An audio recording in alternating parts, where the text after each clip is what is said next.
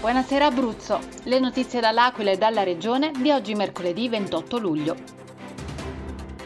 Un'edizione da ricordare quella dei cantieri dell'immaginario 2021, per i numeri, i grandi nomi e l'arte riportata a San Bernardino. L'intervista di Cristin Santucci a Leonardo De Amicis. Un percorso culturale iniziato quattro anni fa, dice.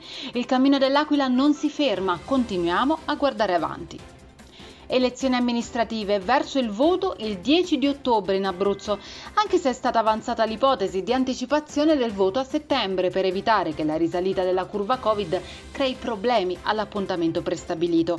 Nello speciale del capoluogo, a cura di Natal Francesco Litterio, i candidati alla carica di sindaco sullo scacchiere abruzzese. Da Sulmona a Roseto a Vasto, centrodestra, centrosinistra e tanto civismo, ma non mancano le incertezze. Tribunali minori salvi ha approvato l'emendamento che scongiura la chiusura dei tribunali di Vasto, Sulmona, Lanciano e Avezzano.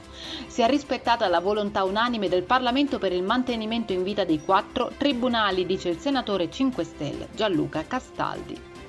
Le donne sono il pilastro della società, il premio Donna 2021 della Onlus Padovani, le interviste di Loredana Lombardo. U-Boss 2.0 diventa bistrò e apre alla cucina per valorizzare i vini, ancora attesa per la riapertura della sede storica. Covid boom di contagi in Abruzzo più 141 è il dato più alto da oltre due mesi.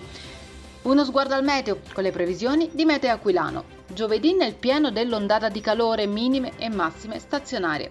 Per tutte le altre notizie e gli approfondimenti seguiteci sui nostri canali social su Facebook, Instagram e ovviamente su www.ilcapoluogo.it. Buona serata da Eleonora Falci e dalla redazione del Capoluogo.